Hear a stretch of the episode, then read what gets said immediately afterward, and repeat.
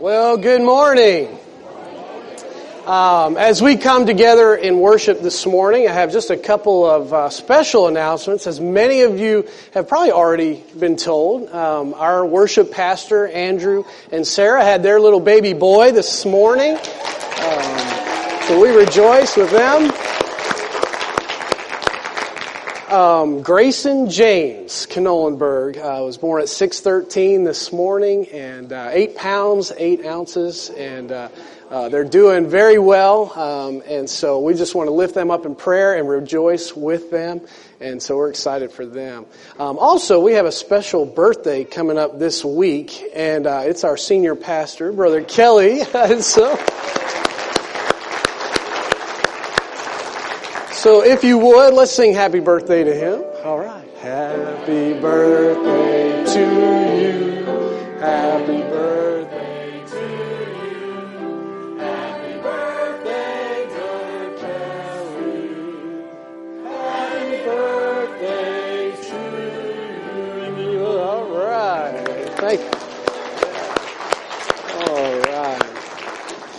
Well, um, some great things to be thankful for. Um, this morning is going to be a little different.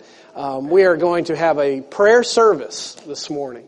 And uh, we pray that God would just move and, and we welcome Him in this place this morning. Um, and obviously, we all know September 11th. Uh, most of us in here know where we were that morning. And um, it's an anniversary that we remember and uh, certainly want to pray uh, about. And so, if you would, turn your attention to the screens.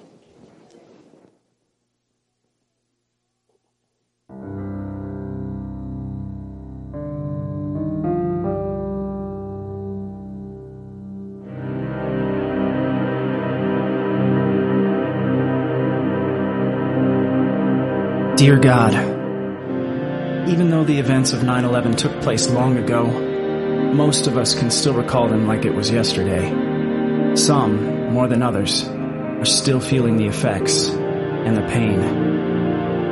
On this day, we remember all those who lost their lives and their loved ones to this terrible tragedy.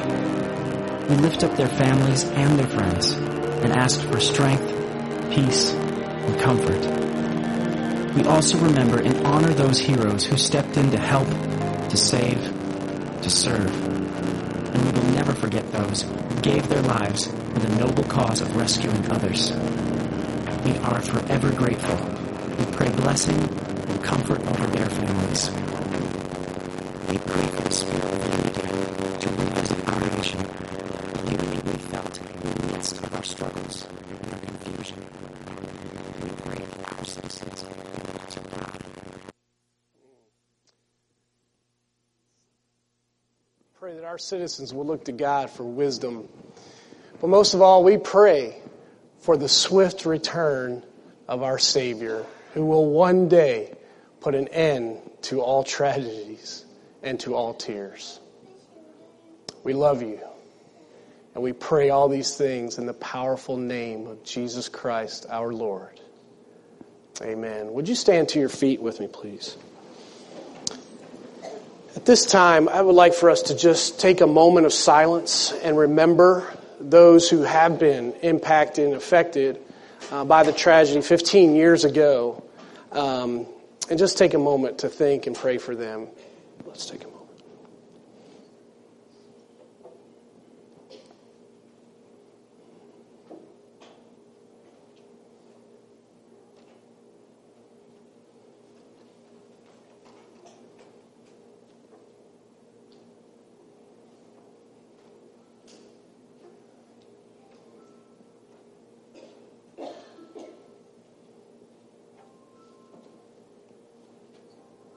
Would you please be seated?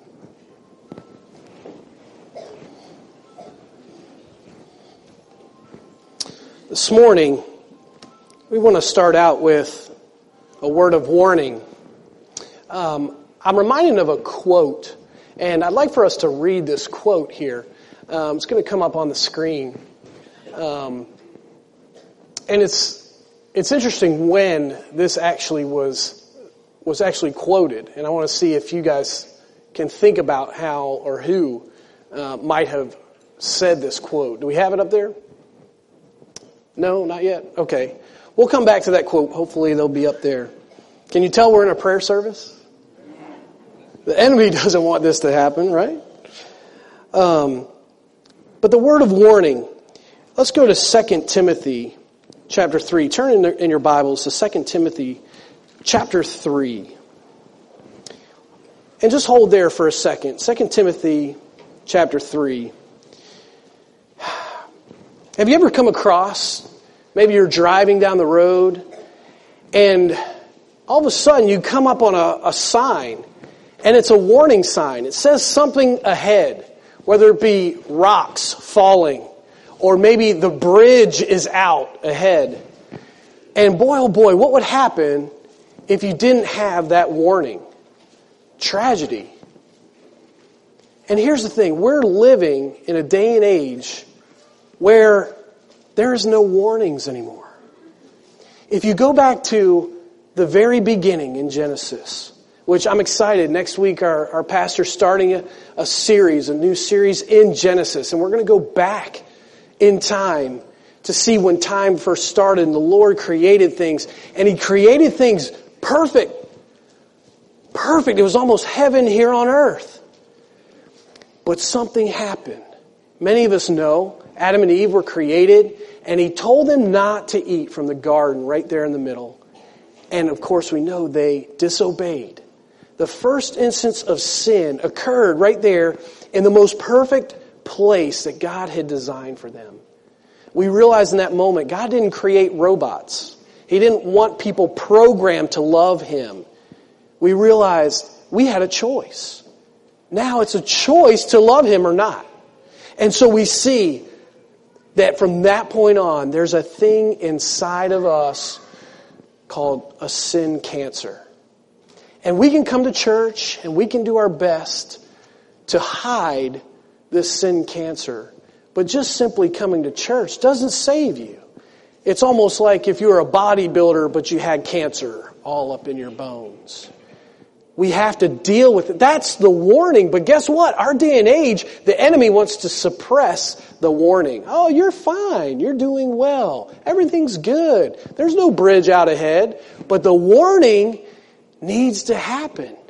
The warning needs to be explained that the bridge is out. There is a thing called sin, and it just doesn't automatically go away.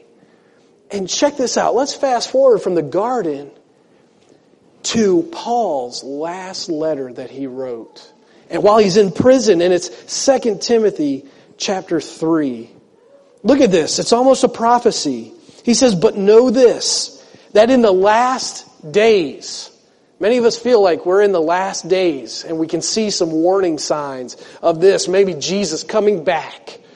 And, and this is the last days. Perilous times will come. Look at this. For men will be, now listen to this, lovers of themselves. Anybody in here this week love you some you this week? did you, did you find yourself loving yourself a little bit too much in certain areas? They will be lovers of money. Boy, oh boy. Even though we have about 6% of the the world's population, we have about 54% of the world's wealth. And if we're not careful, guess what? We can be lovers of money and get totally distracted. Lovers of money. They were boasters, proud, blasphemers, disobedient to parents, unthankful, unholy, unloving, unforgiving, slanderers, without self control, brutal, despisers of good, traitors, headstrong, haughty. Look at this. Lovers of pleasure rather than lovers of God. Having a form of godliness, but denying its power and from such people turn away. Do you guys realize? Warning, warning, bridge out. And, and it doesn't matter. We can all get tempted into this. Whether we be here and know Christ, or we be here and we don't know Christ as Savior.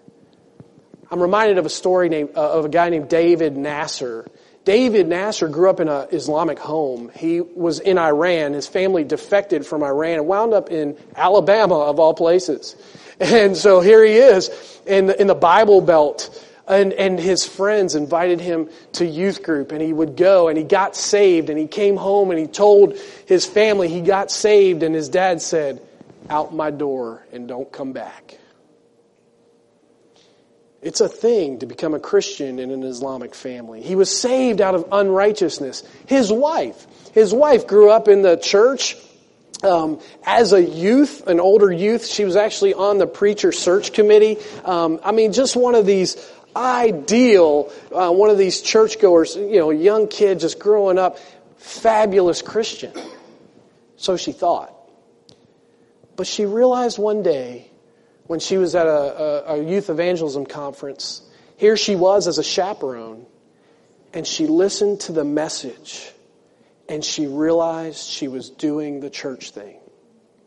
She didn't have a relationship with the Lord. She didn't have an a, a, acceptance of Him as Savior, and she came to know Christ. David and this girl got married. And look at how they came to salvation. One out of unrighteousness, and one out of self righteousness. Be careful. We're not going to assume anybody in here is a believer. You know, you know with the Lord. But the warning is, and the tragedy would be, is if you left this place and you didn't hear the warning. I'm reminded of a story that it was a double yellow line. These guys were going to prank some people. And so they decided to be funny to, to redraw the double yellow lines on one of these curvy back hill roads out in the country. And so they, they paint new yellow lines and, and they kind of black out the, the other yellow lines. And it led a bus full of kids coming back from um, a football game right off of a cliff. Everybody died. You got to understand, there's things that happen that are these double yellow lines that are repainted that culture wants to tell us, oh, follow this, follow this, follow this. Be lovers of money, be, have pleasure, have the fun, go after these things, and they all lead us not heeding the warning of needing a Savior, and they lead us right off into a place called hell that the Bible talks about and Jesus warns us of. If you don't heed the warning, be careful. What would happen? What a tragedy that would be. We're in a spiritual battle. Many of us didn't know the battle was going to start happening when 9 11 hit. But what made people come to the churches and start praying? Many of you saw it, right? Many of you saw the reactions of people Oh, we need to pray. We need to pray. We need to pray. And it lasted a little while. Until in Deuteronomy chapter 8, turn to Deuteronomy chapter 8. Boy, the Lord warned.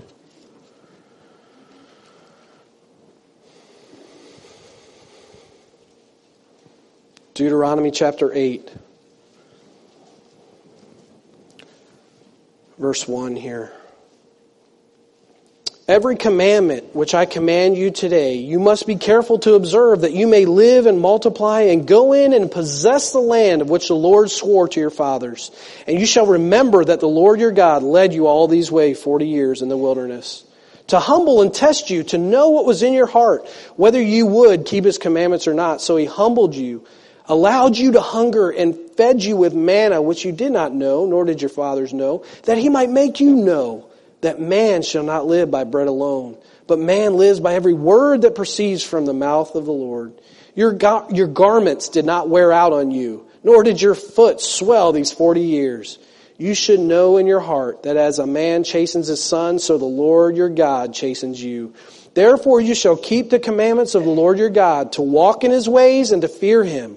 For the Lord your God is bringing you into a good land, a land of brooks of water, of fountains and springs that flow out of valleys and hills, a land of wheat and barley, of vines and fig trees and pomegranates, a land of olive oil and honey, a land in which you will eat bread without scarcity, in which you will lack nothing, a land whose stones are iron and out of whose hills you can dig copper. When you have eaten, listen to this, warning, when you have eaten and are full, then you shall bless the Lord your God for the good land which he has given you. Beware that you don't forget the Lord your God by not keeping his commandments, his judgments, and his statutes, which I command you today, lest when you have eaten and are full and have built beautiful houses and dwell in them, and when your herds and your flocks multiply, and your silver and your gold are multiplied, and all that you have is multiplied, when your heart is lifted up, and you forget the Lord your God, who brought you out of the land of Egypt from the house of bondage. That's the warning we are in today. Are we so far removed from September 11th? And what we realized was we weren't in control of things. So people sought the Lord when we weren't in control. And folks, I don't want us to be so far removed from September 11th that we forget the Lord our God. Warning, warning. What double lines are you following that you lead over this way? Off the path of remembering God. Lord, help us. Lord, may we be warned today. We are in a spiritual battle. We have targets on our back. The enemy wants to get us, distract us, cause us to stumble, be lovers of ourselves rather than lovers of you. Lord, may we heed the warning. Lord, there are people here today. We're all coming here to the altar with different stories, different temptations, different struggles, different weeks. Some of us have had a great week. Some of us have weeks that we're hurting. We're in despair. We need you.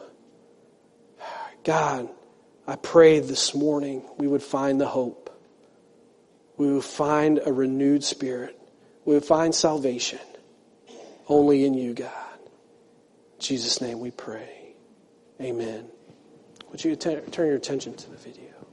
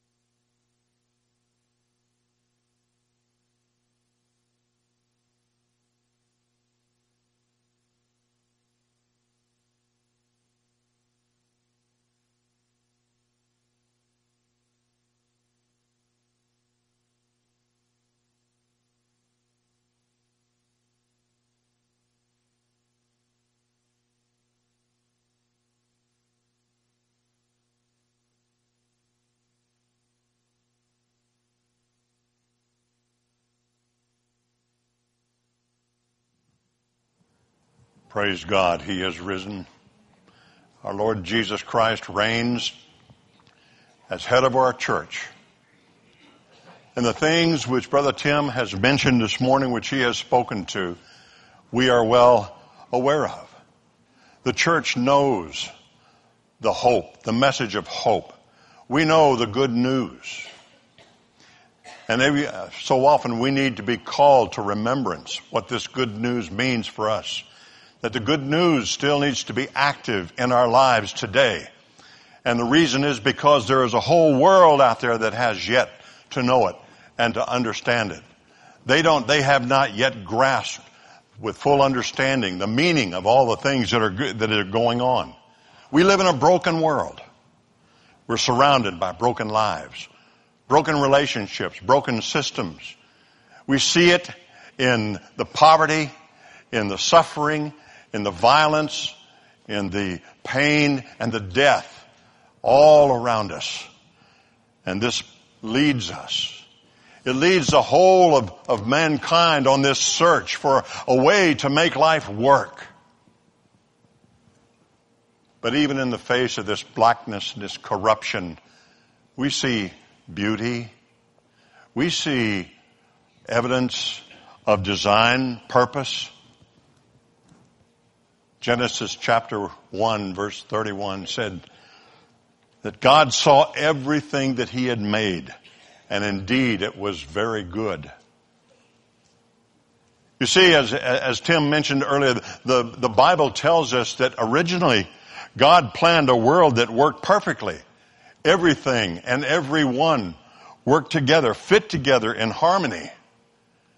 And it was a glorious, glorious creation. And the psalmist says in Psalm 19.1, the heavens declare the glory of God and the, the firmament shows his handiwork still today because God had created it and he created it for good. He created it for us, for us to enjoy, for us to oversee and for us to enjoy him all of our days. God made us with purpose and that purpose was to worship him and to walk with him to follow Him and to serve Him every day of our lives. But life doesn't work when we ignore God and His original design for our lives. Listen to what the Bible says over in Romans chapter 1. For since the creation of the, the world, His invisible attributes are clearly seen, being understood by the things that are made, even his eternal power and Godhead, so that they are without excuse.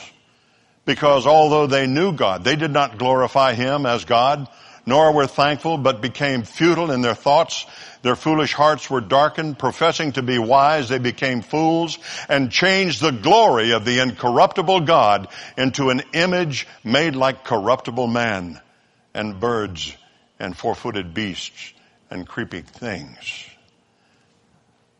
You see, this is a picture of mankind today as he stubbornly, willfully, and rebelliously insists on doing things his own way instead of the way that God has planned for us. And the Bible calls this sin. It is sin. Romans 3:23 says all have sinned.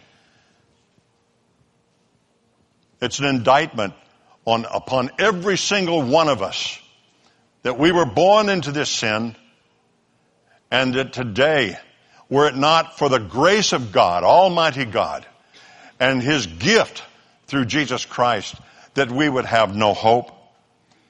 For we all sin. We all distorted the original design. And the Bible says in, in Romans chapter 6 verse 23 that the wages, the consequences of this sin is death. That's separation from God. Sin means a, a, a, a, judgment upon mankind to be separated from God, not only in this life, but for all of eternity. And that's where we discover the brokenness in this sin.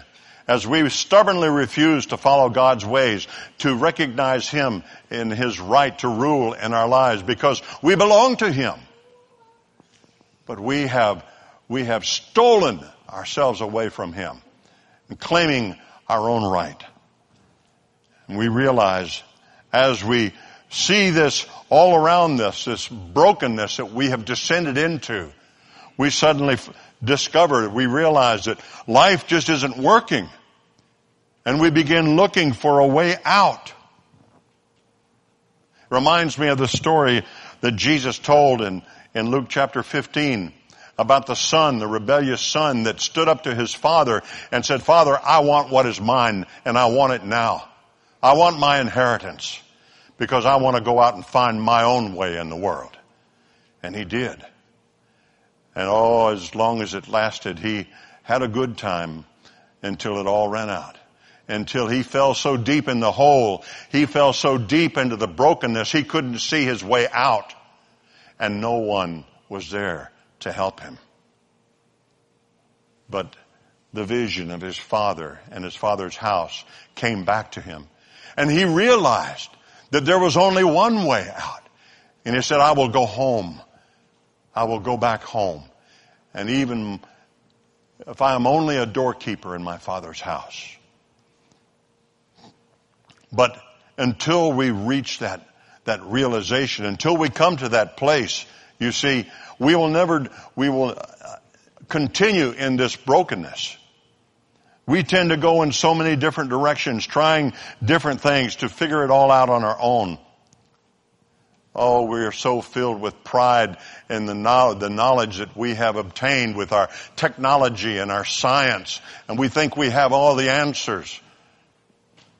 But in the end, as Proverbs 14:12 says, there is a way that seems right to a man, but its end is the way of death. Brokenness, you see, this brokenness leads us to the place where we realize that we need something beyond ourselves. We need something greater than ourselves. We need a solution. We need a remedy. We need some good news. And it's because of God's love for us that He didn't leave us in this brokenness. Because of His love for us, John 3.16 tells us that God loved the world so much that He gave His only begotten Son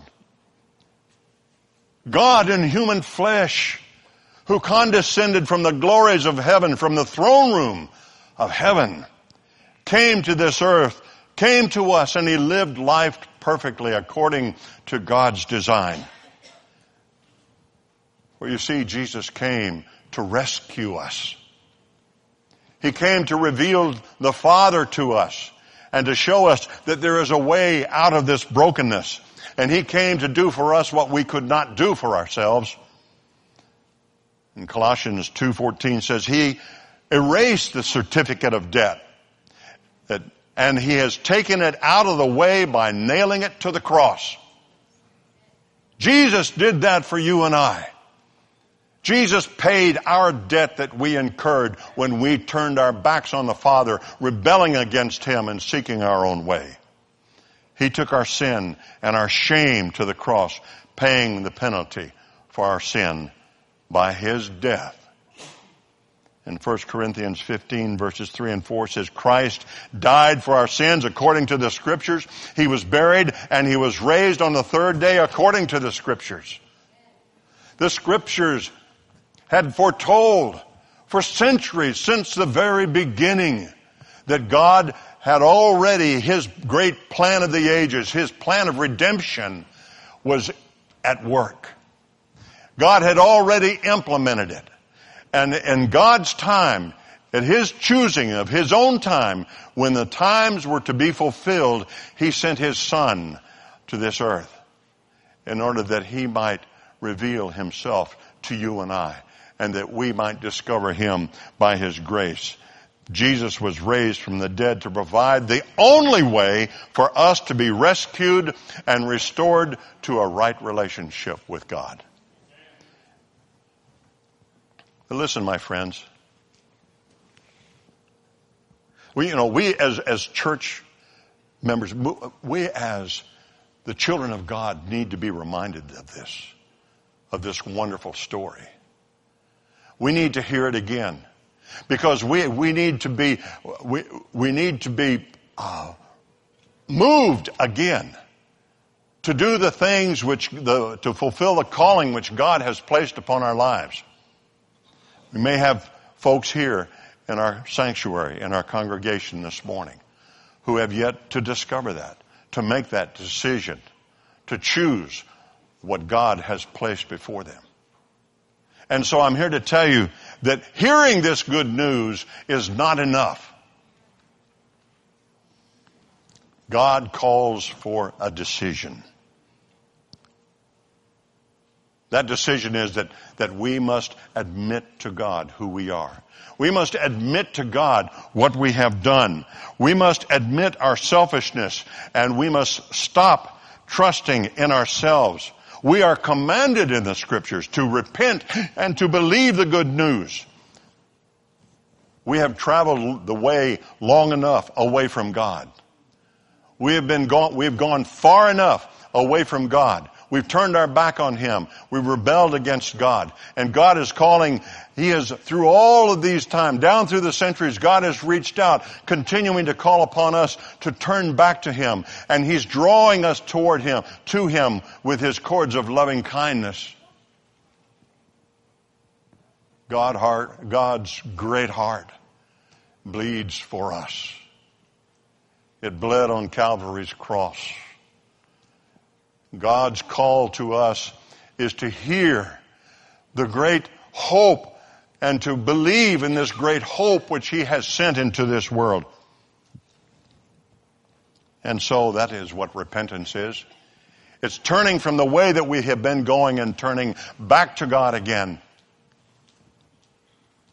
When Jesus was upon this earth, in the course of his ministry, he, uh, he very quickly uh, encountered enemies, those that were against everything that he stood for, the righteousness of God. There were those, those experts in the law, the teachers of the law, and the religious leadership, those Pharisees, who were so hostile to Jesus and that hostility continued to grow as it, and it, as it even developed into a plan to crucify him, to kill him. But Jesus continued. And one day, one of those experts in the law came up to Jesus and he said, I will follow you wherever you go. What is this? A scribe? One of the enemies of Jesus and all that God has stood for comes to Jesus and said, I will follow you. He sounded sincere. And what a coup for Jesus this would be for one of the enemies of God to turn and become one of the team that Jesus was leading to becoming a child of God. But Jesus, Jesus saw through him all the way to his heart. And Jesus turned and looked at him and he said, the foxes of the have holes and the birds of the air have nests, but the son of man has nowhere to lay his head. The creator, the son of God and creator of all things came to this earth and he hasn't even a place to lay his head. He walked the dusty roads of Palestine, preaching with nothing but the clothes that were on his back. He put up with the abuse that was heaped upon him by his enemies. And he continued. Jesus was not concerned for his comfort. He wasn't concerned for his prestige. Jesus wasn't concerned for uh, uh, notor- that uh, he be exalted and, and be made emperor. Jesus was concerned was for the kingdom of God and that those who needed to hear, those who were in this place of brokenness and were truly searching with all their hearts for a way out would hear the message of hope and would come to him.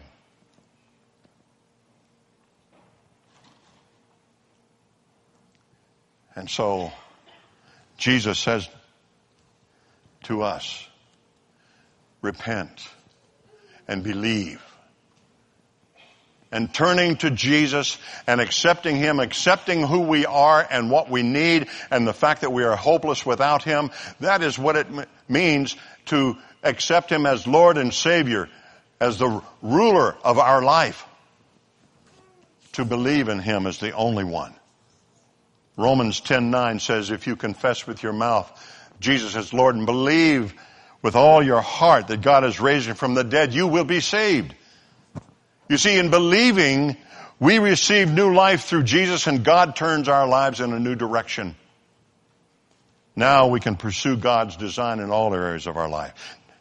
Philippians 2.13 says, For it is God who is working in you, enabling you both to desire and to work out His good purpose. Even when we fail, even when we fail, we understand God's pathway in being restored. It's that same good news of Jesus. You see, we don't, God doesn't call us just to, uh, back to Him, just to uh, take His name and then just continuing to live our lives the way we have always lived before. He's not calling us to come through the, the baptismal waters and then, then uh, come up out of those waters and put the same old clothes back on again and, and continuing with our life. The apostle Paul says, we are made new creatures. All things have passed away. Behold, all things have become new. And that is the way that we are to live and to believe and to think and to act.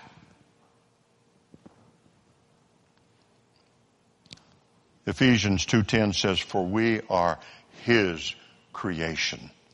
We are God's workmanship created in Christ Jesus for good works which God prepared in advance for you and I to do for His glory.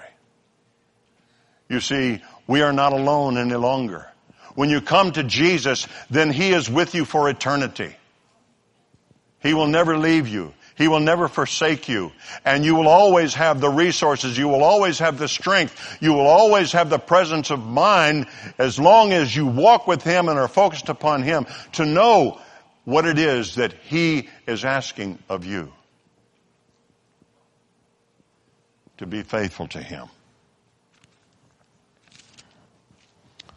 So God's Spirit empowers us to recover His design in our lives. And His Spirit assures us of His presence in this life and for all of eternity. So, now, now you must choose. I want to welcome you this morning to this altar. It is open for you. You may not know the Lord Jesus Christ or have never professed Him before, but you can now. Having heard the message of hope, now knowing the truth, now is the time. Do not turn away. Do not walk out of here without having made the decision to ask Jesus Christ into your life, to deny yourself, to take up his cross, your cross, and to follow him daily. Will you make that decision today? Church member, you may have made that decision when you were a child.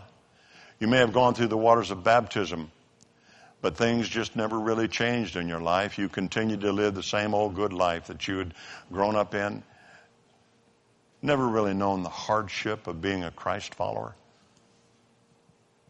because you never knew what it meant to deny yourself and to follow Him. Ask for His help. Lord, teach me what it means to follow you.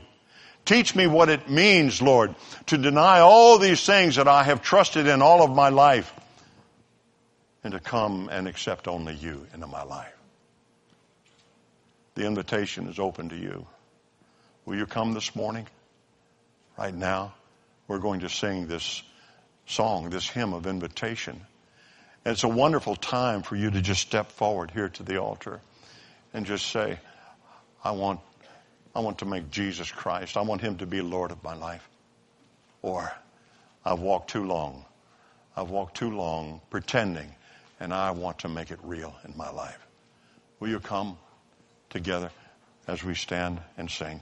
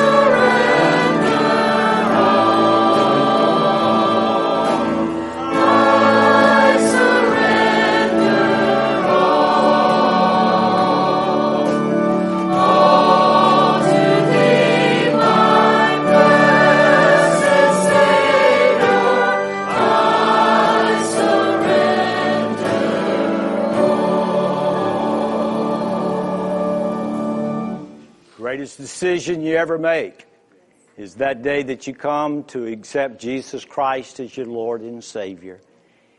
The second greatest decision is when you begin to express and to be able to share with others of what God has done. And that's exactly what several have done today. That God has remarkably and miraculously saved them. And that they're coming forward to uh, publicly professing Christ as their Lord and Savior. And so we praise the Lord. Would you be seated just for a few moments? Matt, how about you, Marie? Come up here. All right. Everybody already knows Matt. This is Matt Lovato. Matt is uh, Marie's husband, of course. And uh, this past Wednesday, Brother Gerald uh, led Matt to the Lord. And isn't that wonderful and exciting? Amen. Amen.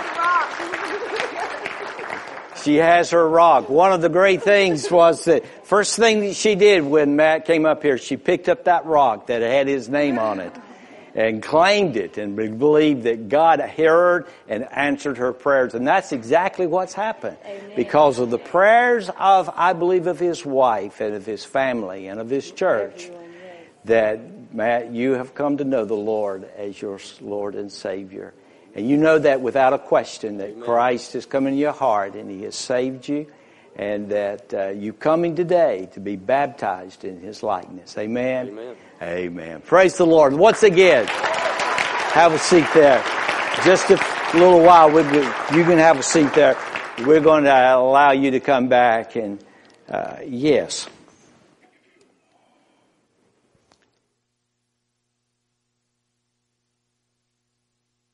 Come on up here, Jamie. Karen, how about you coming on up here? This is Jamie Quella. Okay, very good. This is uh, Karen's sister, and uh, how exciting this is. She come to know the Lord, and she wants to make it public and to be baptized in His likeness today. Isn't that wonderful? Praise the Lord. God bless you, Jamie. I'm excited about what God's done in your life and knowing that He is going to do even greater things in the future. By you coming forward today, you are saying, I'm not ashamed of what God has done in my life and that you are publicly professing to the Lord that Christ is your Lord and Savior. Amen. God bless you. Thank you again. All right. Elena. Ilana? Elena. I'm sorry. Come on up here, Elena. Elena Harem. Come on up here, Mom. Oh, isn't she precious? Come on up here. This sweet little girl trusted the Lord as her Savior and her Lord and her mom led her, I guess, to the Lord. Is that right? Mom and dad? Yeah, well, we're excited about her coming forwards today. And you know that Jesus Christ is your Lord and Savior today? Amen. Bless your heart, sweetie. Faith of a little child. Amen. And she is going to be baptized as well in her likeness. Well, praise the Lord. You may be seated just over here for a few moments. Isn't God great? Man, I'm telling you what. The devil has been trying to, uh, I don't know, combat against this service, I seem like all morning long. But we have the victory. Amen? And we have seen the victory here today. Praise the Lord. Well, we want to, uh, Brother Ken, how about you come and leading us as we uh, begin this time of worship of taking up our offering. And so, guys, would you come, Brother Ken? Would you lead us in prayer?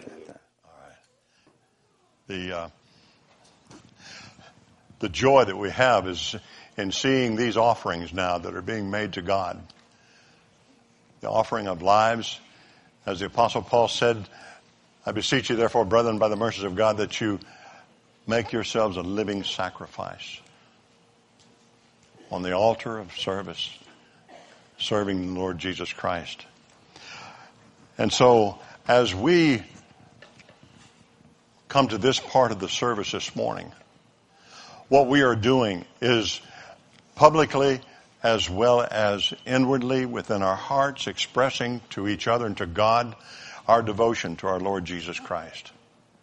For the offerings that we give here, our tithes and gifts, represent our devotion to our Lord Jesus Christ and to His kingdom.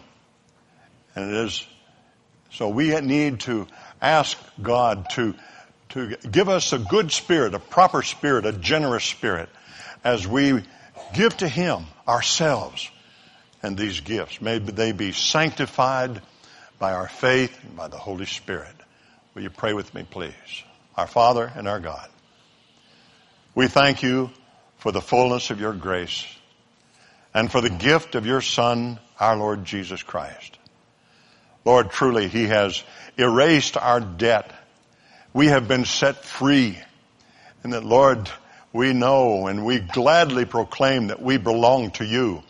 And not only we ourselves, but everything that we have, everything that we are, everything that we hope for and hope in, Lord, is in you. And so it is with glad hearts, and we pray, Father, with generous hearts, that we offer to you these tithes, these offerings.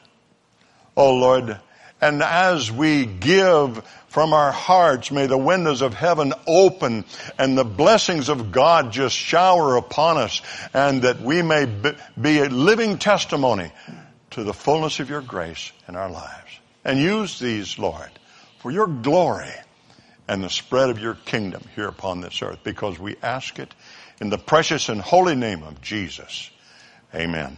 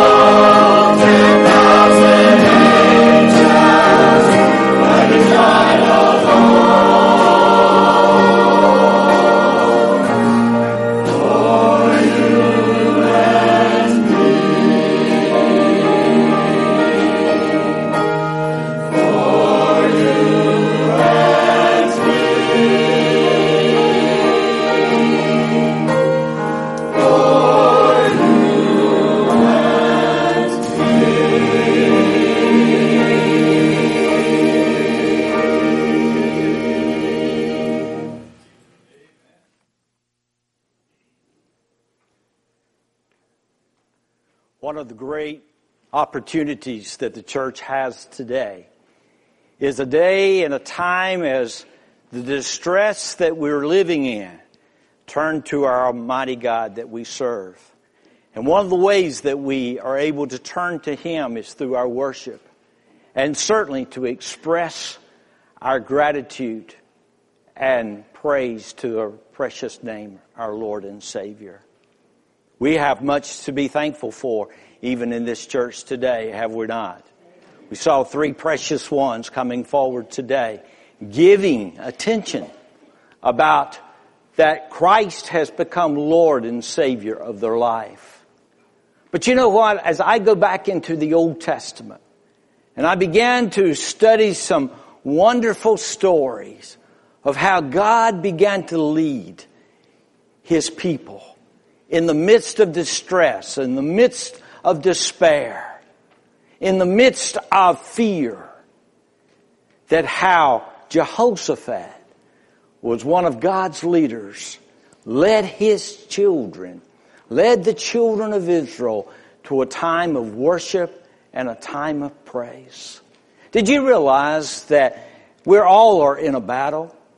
Those battles come to us in many different ways. Sometimes self has become one of the greatest enemies of our own lives, of the intimidation and the fear uh, that we're not meeting up to expectancy. And there we fight that battle. Sometimes we fight the battles in our world. Sometimes we fight the battles in, on our jobs. Sometimes we fight the battles in our homes. And we become very fearful. I want you to take your Bibles and turn with me to Second Chronicles chapter 20. Here is a beautiful story of how Jehoshaphat led the children of Israel. They had been wandering for 40 years and now they're getting ready to cross over the river Jordan. And there they began to face some mighty enemies. And those enemies became very fearful in their sight. In fact, in fact, there were three different enemies that they began to face. There in Second Chronicles chapter 20 in verses 1 and 2. I'd like for you to look at it. It says, it happened after this that the people of Moab and the people of Ammon and the others with them besides of the Ammonites came to a battle against Jehoshaphat. There was some great, I mean, there's some came and told Jehoshaphat saying, a great multitude is coming in against you from beyond the sea. In other words, they were coming in all different direction, and Jehoshaphat was very fearful. Look what the Bible says in verse 3 just for a moment. The Bible says in verse 3, and Jehoshaphat feared and set himself to seek the Lord and proclaim a fast throughout all of Judah.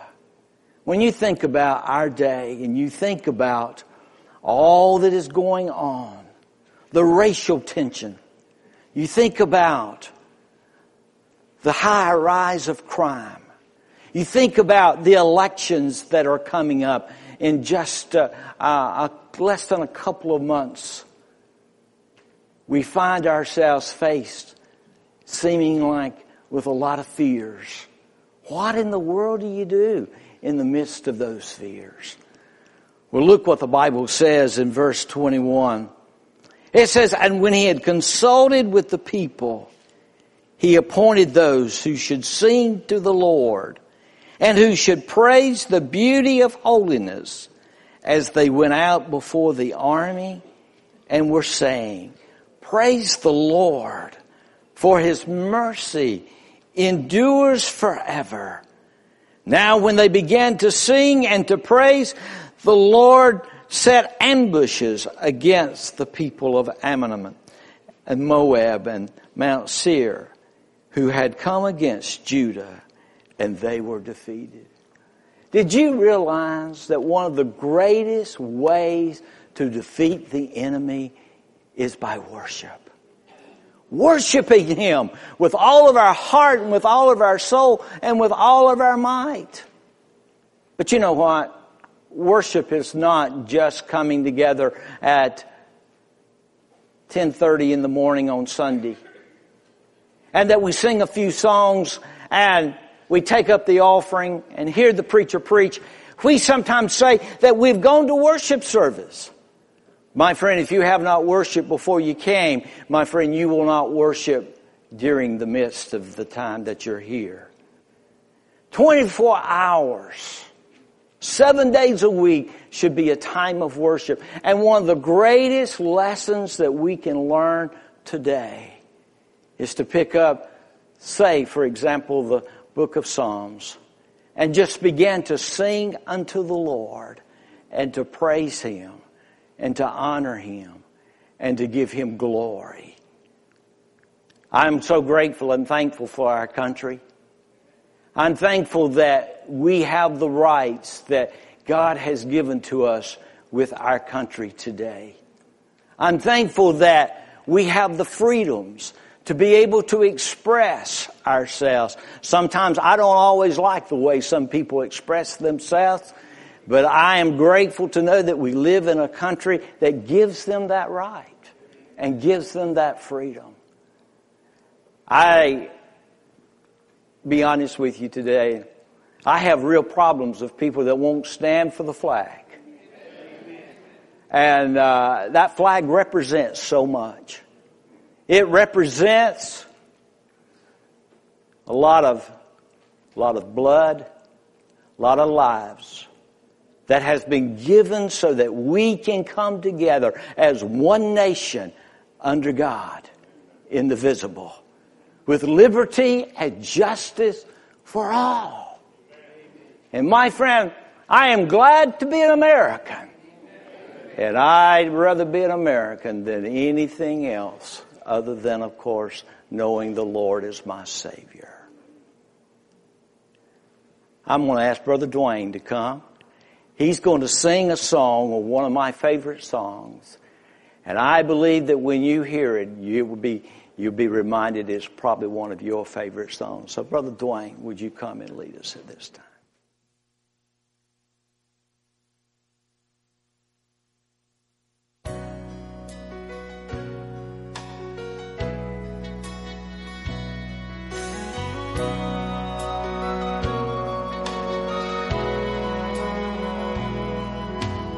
Tomorrow all my things are gone. I've worked for all my life and I had to start again, which is my children and my wife.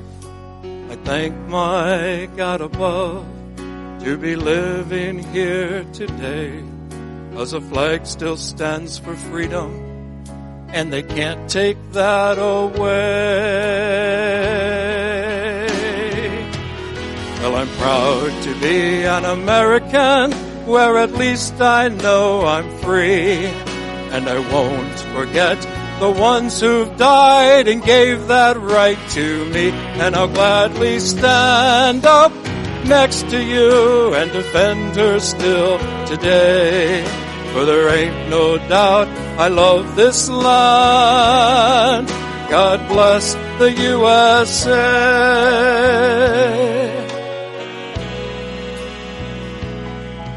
From the lakes of Minnesota to the hills of Tennessee, across the plains of Texas, from sea to shining sea, from Detroit down to Houston and New York to LA. Well, it's time for every American heart. It's time to stand and say, we're proud to be an American where at least we knew I'm free.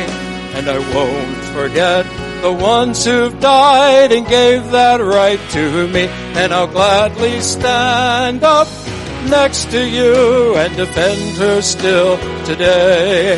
For there ain't no doubt I love this land. God bless the USA.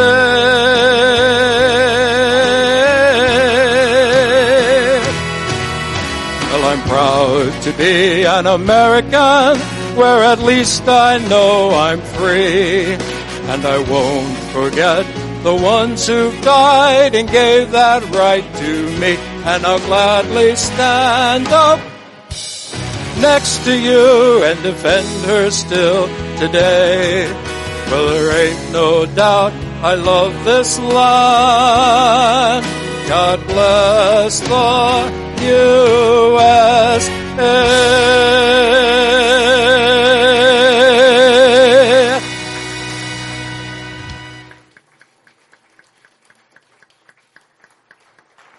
Amen. You may be seated. We have much to be thankful for. But I, be honest with you, as I look across our land, my heart weeps. It weeps of how we have seen to turn away from God and turn away from the importance of what the Bible has to say about what sin is all about. We live in a society today that if it feels good, do it. We live in a society today with a philosophy is that what I might do, you may not agree with, but I may not agree with what you do. But that doesn't mean that I'm wrong. Doesn't mean that you're right. But I am reminded that the scriptures never change. And what the scripture said yesterday is the very thing it is saying today. And I believe with all my heart that our nation needs a revival. But I believe that before it will ever begin and it be experienced in our nation, it must be experienced within our churches today. And in order for it to be experienced in our churches, it must be experienced in my own life. And so, as I ask God, God, what's the answer to all of our problems today? I can't help not but to go back to the scriptures of Second Chronicles chapter 7 verse 14. I have written in my Bible a prescription for a sick country. My friend, our land is sick. It is sick with sin. It is sick with selfishness. It is sick with humanism. It is sick in every despairing way you can possibly imagine. But listen to what the Lord said. If. Now I want you to notice that word if. It's a condition. That word if is a condition that if my people, who's he talking about? He's talking about, I believe, children of the Lord. That we are His people and He is our God. He is our shepherd and we're His sheep. If my people who are called by my name, what do we call ourselves? We call ourselves Christians, Christ-like, will humble themselves. Humble? When's the last time you've come to an old fashioned altar and you humbled yourself? You say, well, I can pray just as good in my seat as I can at the altar. Yes, you can, but I, there's something about coming to an altar. It's a place where God has represented a place where I meet you. Humbling yourself, denying yourself, repenting from your pride. And he says that if you'll pray and seek my face, seek the almighty face of God, my friend, I, I'm so thankful to know that the answer to this problem that we have in America today is not going to be answered on the election that will happen in November. That's not going to be the answer, whoever who is elected. But my friend, I want you to understand, our answer is God and God alone. And it says, and will seek my face, turn from their wicked ways, then, there's that condition. If you'll do what I ask you to do, he says, then I will hear. Do you not desire for God to hear our prayers today? Hear from heaven and forgive their sin and heal their land. Forgive their sin and heal their land. Here's what I want to do this morning. I want to conclude our services today, a time of prayer. Our instruments, instruments is the ladies and gentlemen are going to be playing them and will be leading us in this invitation. I want our church to come to an old fashioned prayer meeting like we have never experienced before. And so what I'm going to ask you to do, I'm going to ask as many as you can, as possible, make your way to the altar. Some of you may need to get into the aisles or, but somewhere I want you to kneel with us or to stand. And that let us go to the Lord, praying for our nation, praying for our election, praying that God might do a supernatural work in the life of this great country. Would you join with me in that today? Would you stand as we stand and as they begin to play, would you come and join with me as we pray to the Lord?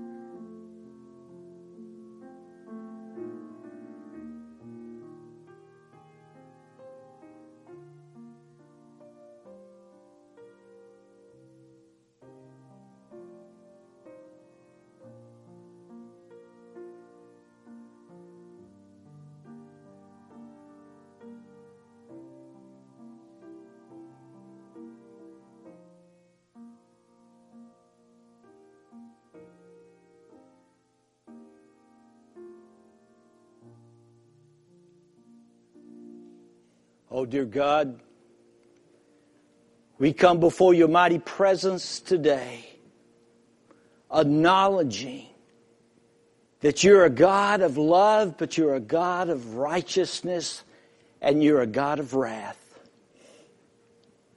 God, as we look around our nation today, we weep because we see where we have drifted far, far, far away. There was a time that we could say, we are a nation that is a nation that is under God. But oh, it seems like we have found ourselves drifted so far away that we cannot say that again. Oh God, we have allowed sin to come into our lives and we have changed our vocabulary and we no longer call sin sin. We no longer call it what you call it. And oh Lord, until we come to that point and place in our life of acknowledging that our ways are not your ways. And your ways are not our ways, but Lord, that your ways is a way of righteousness and a way of holiness. Oh God, we come before your mighty presence asking you and begging you today to forgive us of our sins. Forgive us of where we have failed to acknowledge you as Lord. Lord, in our churches, we have become complacent. In our churches, we have become settled with just doing the same old thing over and over and over again. Found so, we find ourselves so secure in our own little world. And we've got our heads in the sand. Oh God, may you erupt a mighty revival in the midst of your people today. And let it begin with me today.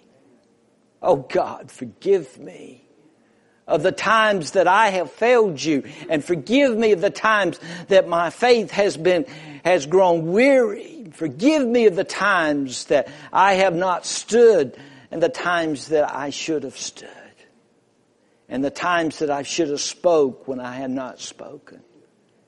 Oh God, forgive me. Lord, thank you for my family and thank you for my children and my grandchildren and thank you for the way that you have blessed in a manner that I could never ever thank you enough. Help me not to take the blessings of God for granted. Thank you for my church, dear Lord, for the church that we're able to come and have the freedom to sing and the freedom to open up our Bibles and the freedom to be able to worship. Thank you, dear Lord, for seeing men and women, boys and girls walk the aisles and giving their heart to the Lord and Savior, Jesus Christ. Thank you. But oh, dear God, today, we pray for wisdom. We're reminded in James as he reminds us that if we lack wisdom, it's to ask and that he would give it unabradedly. And Father, we need your wisdom. We need your counsel. We need your love and your protection. We need your power. We need your leadership upon the lives of your people. Oh, God bless America, dear Lord, is our prayer today. And Father, we'll thank you and praise you and honor you in the days to come, believing as you have given victory, you're going to give us victory. And we're going to see a mighty movement of God starting in this place throughout this community and throughout the world is our prayer. Lord, you see your people. You see them on their knees. You see the tears that is upon their cheeks. And we believe that you will hear and answer. God bless you. We honor you and praise you today. For we ask it in the blessed, wonderful name of Jesus our Lord and Savior. And all God's people said with a hearty amen, amen. Praise the Lord.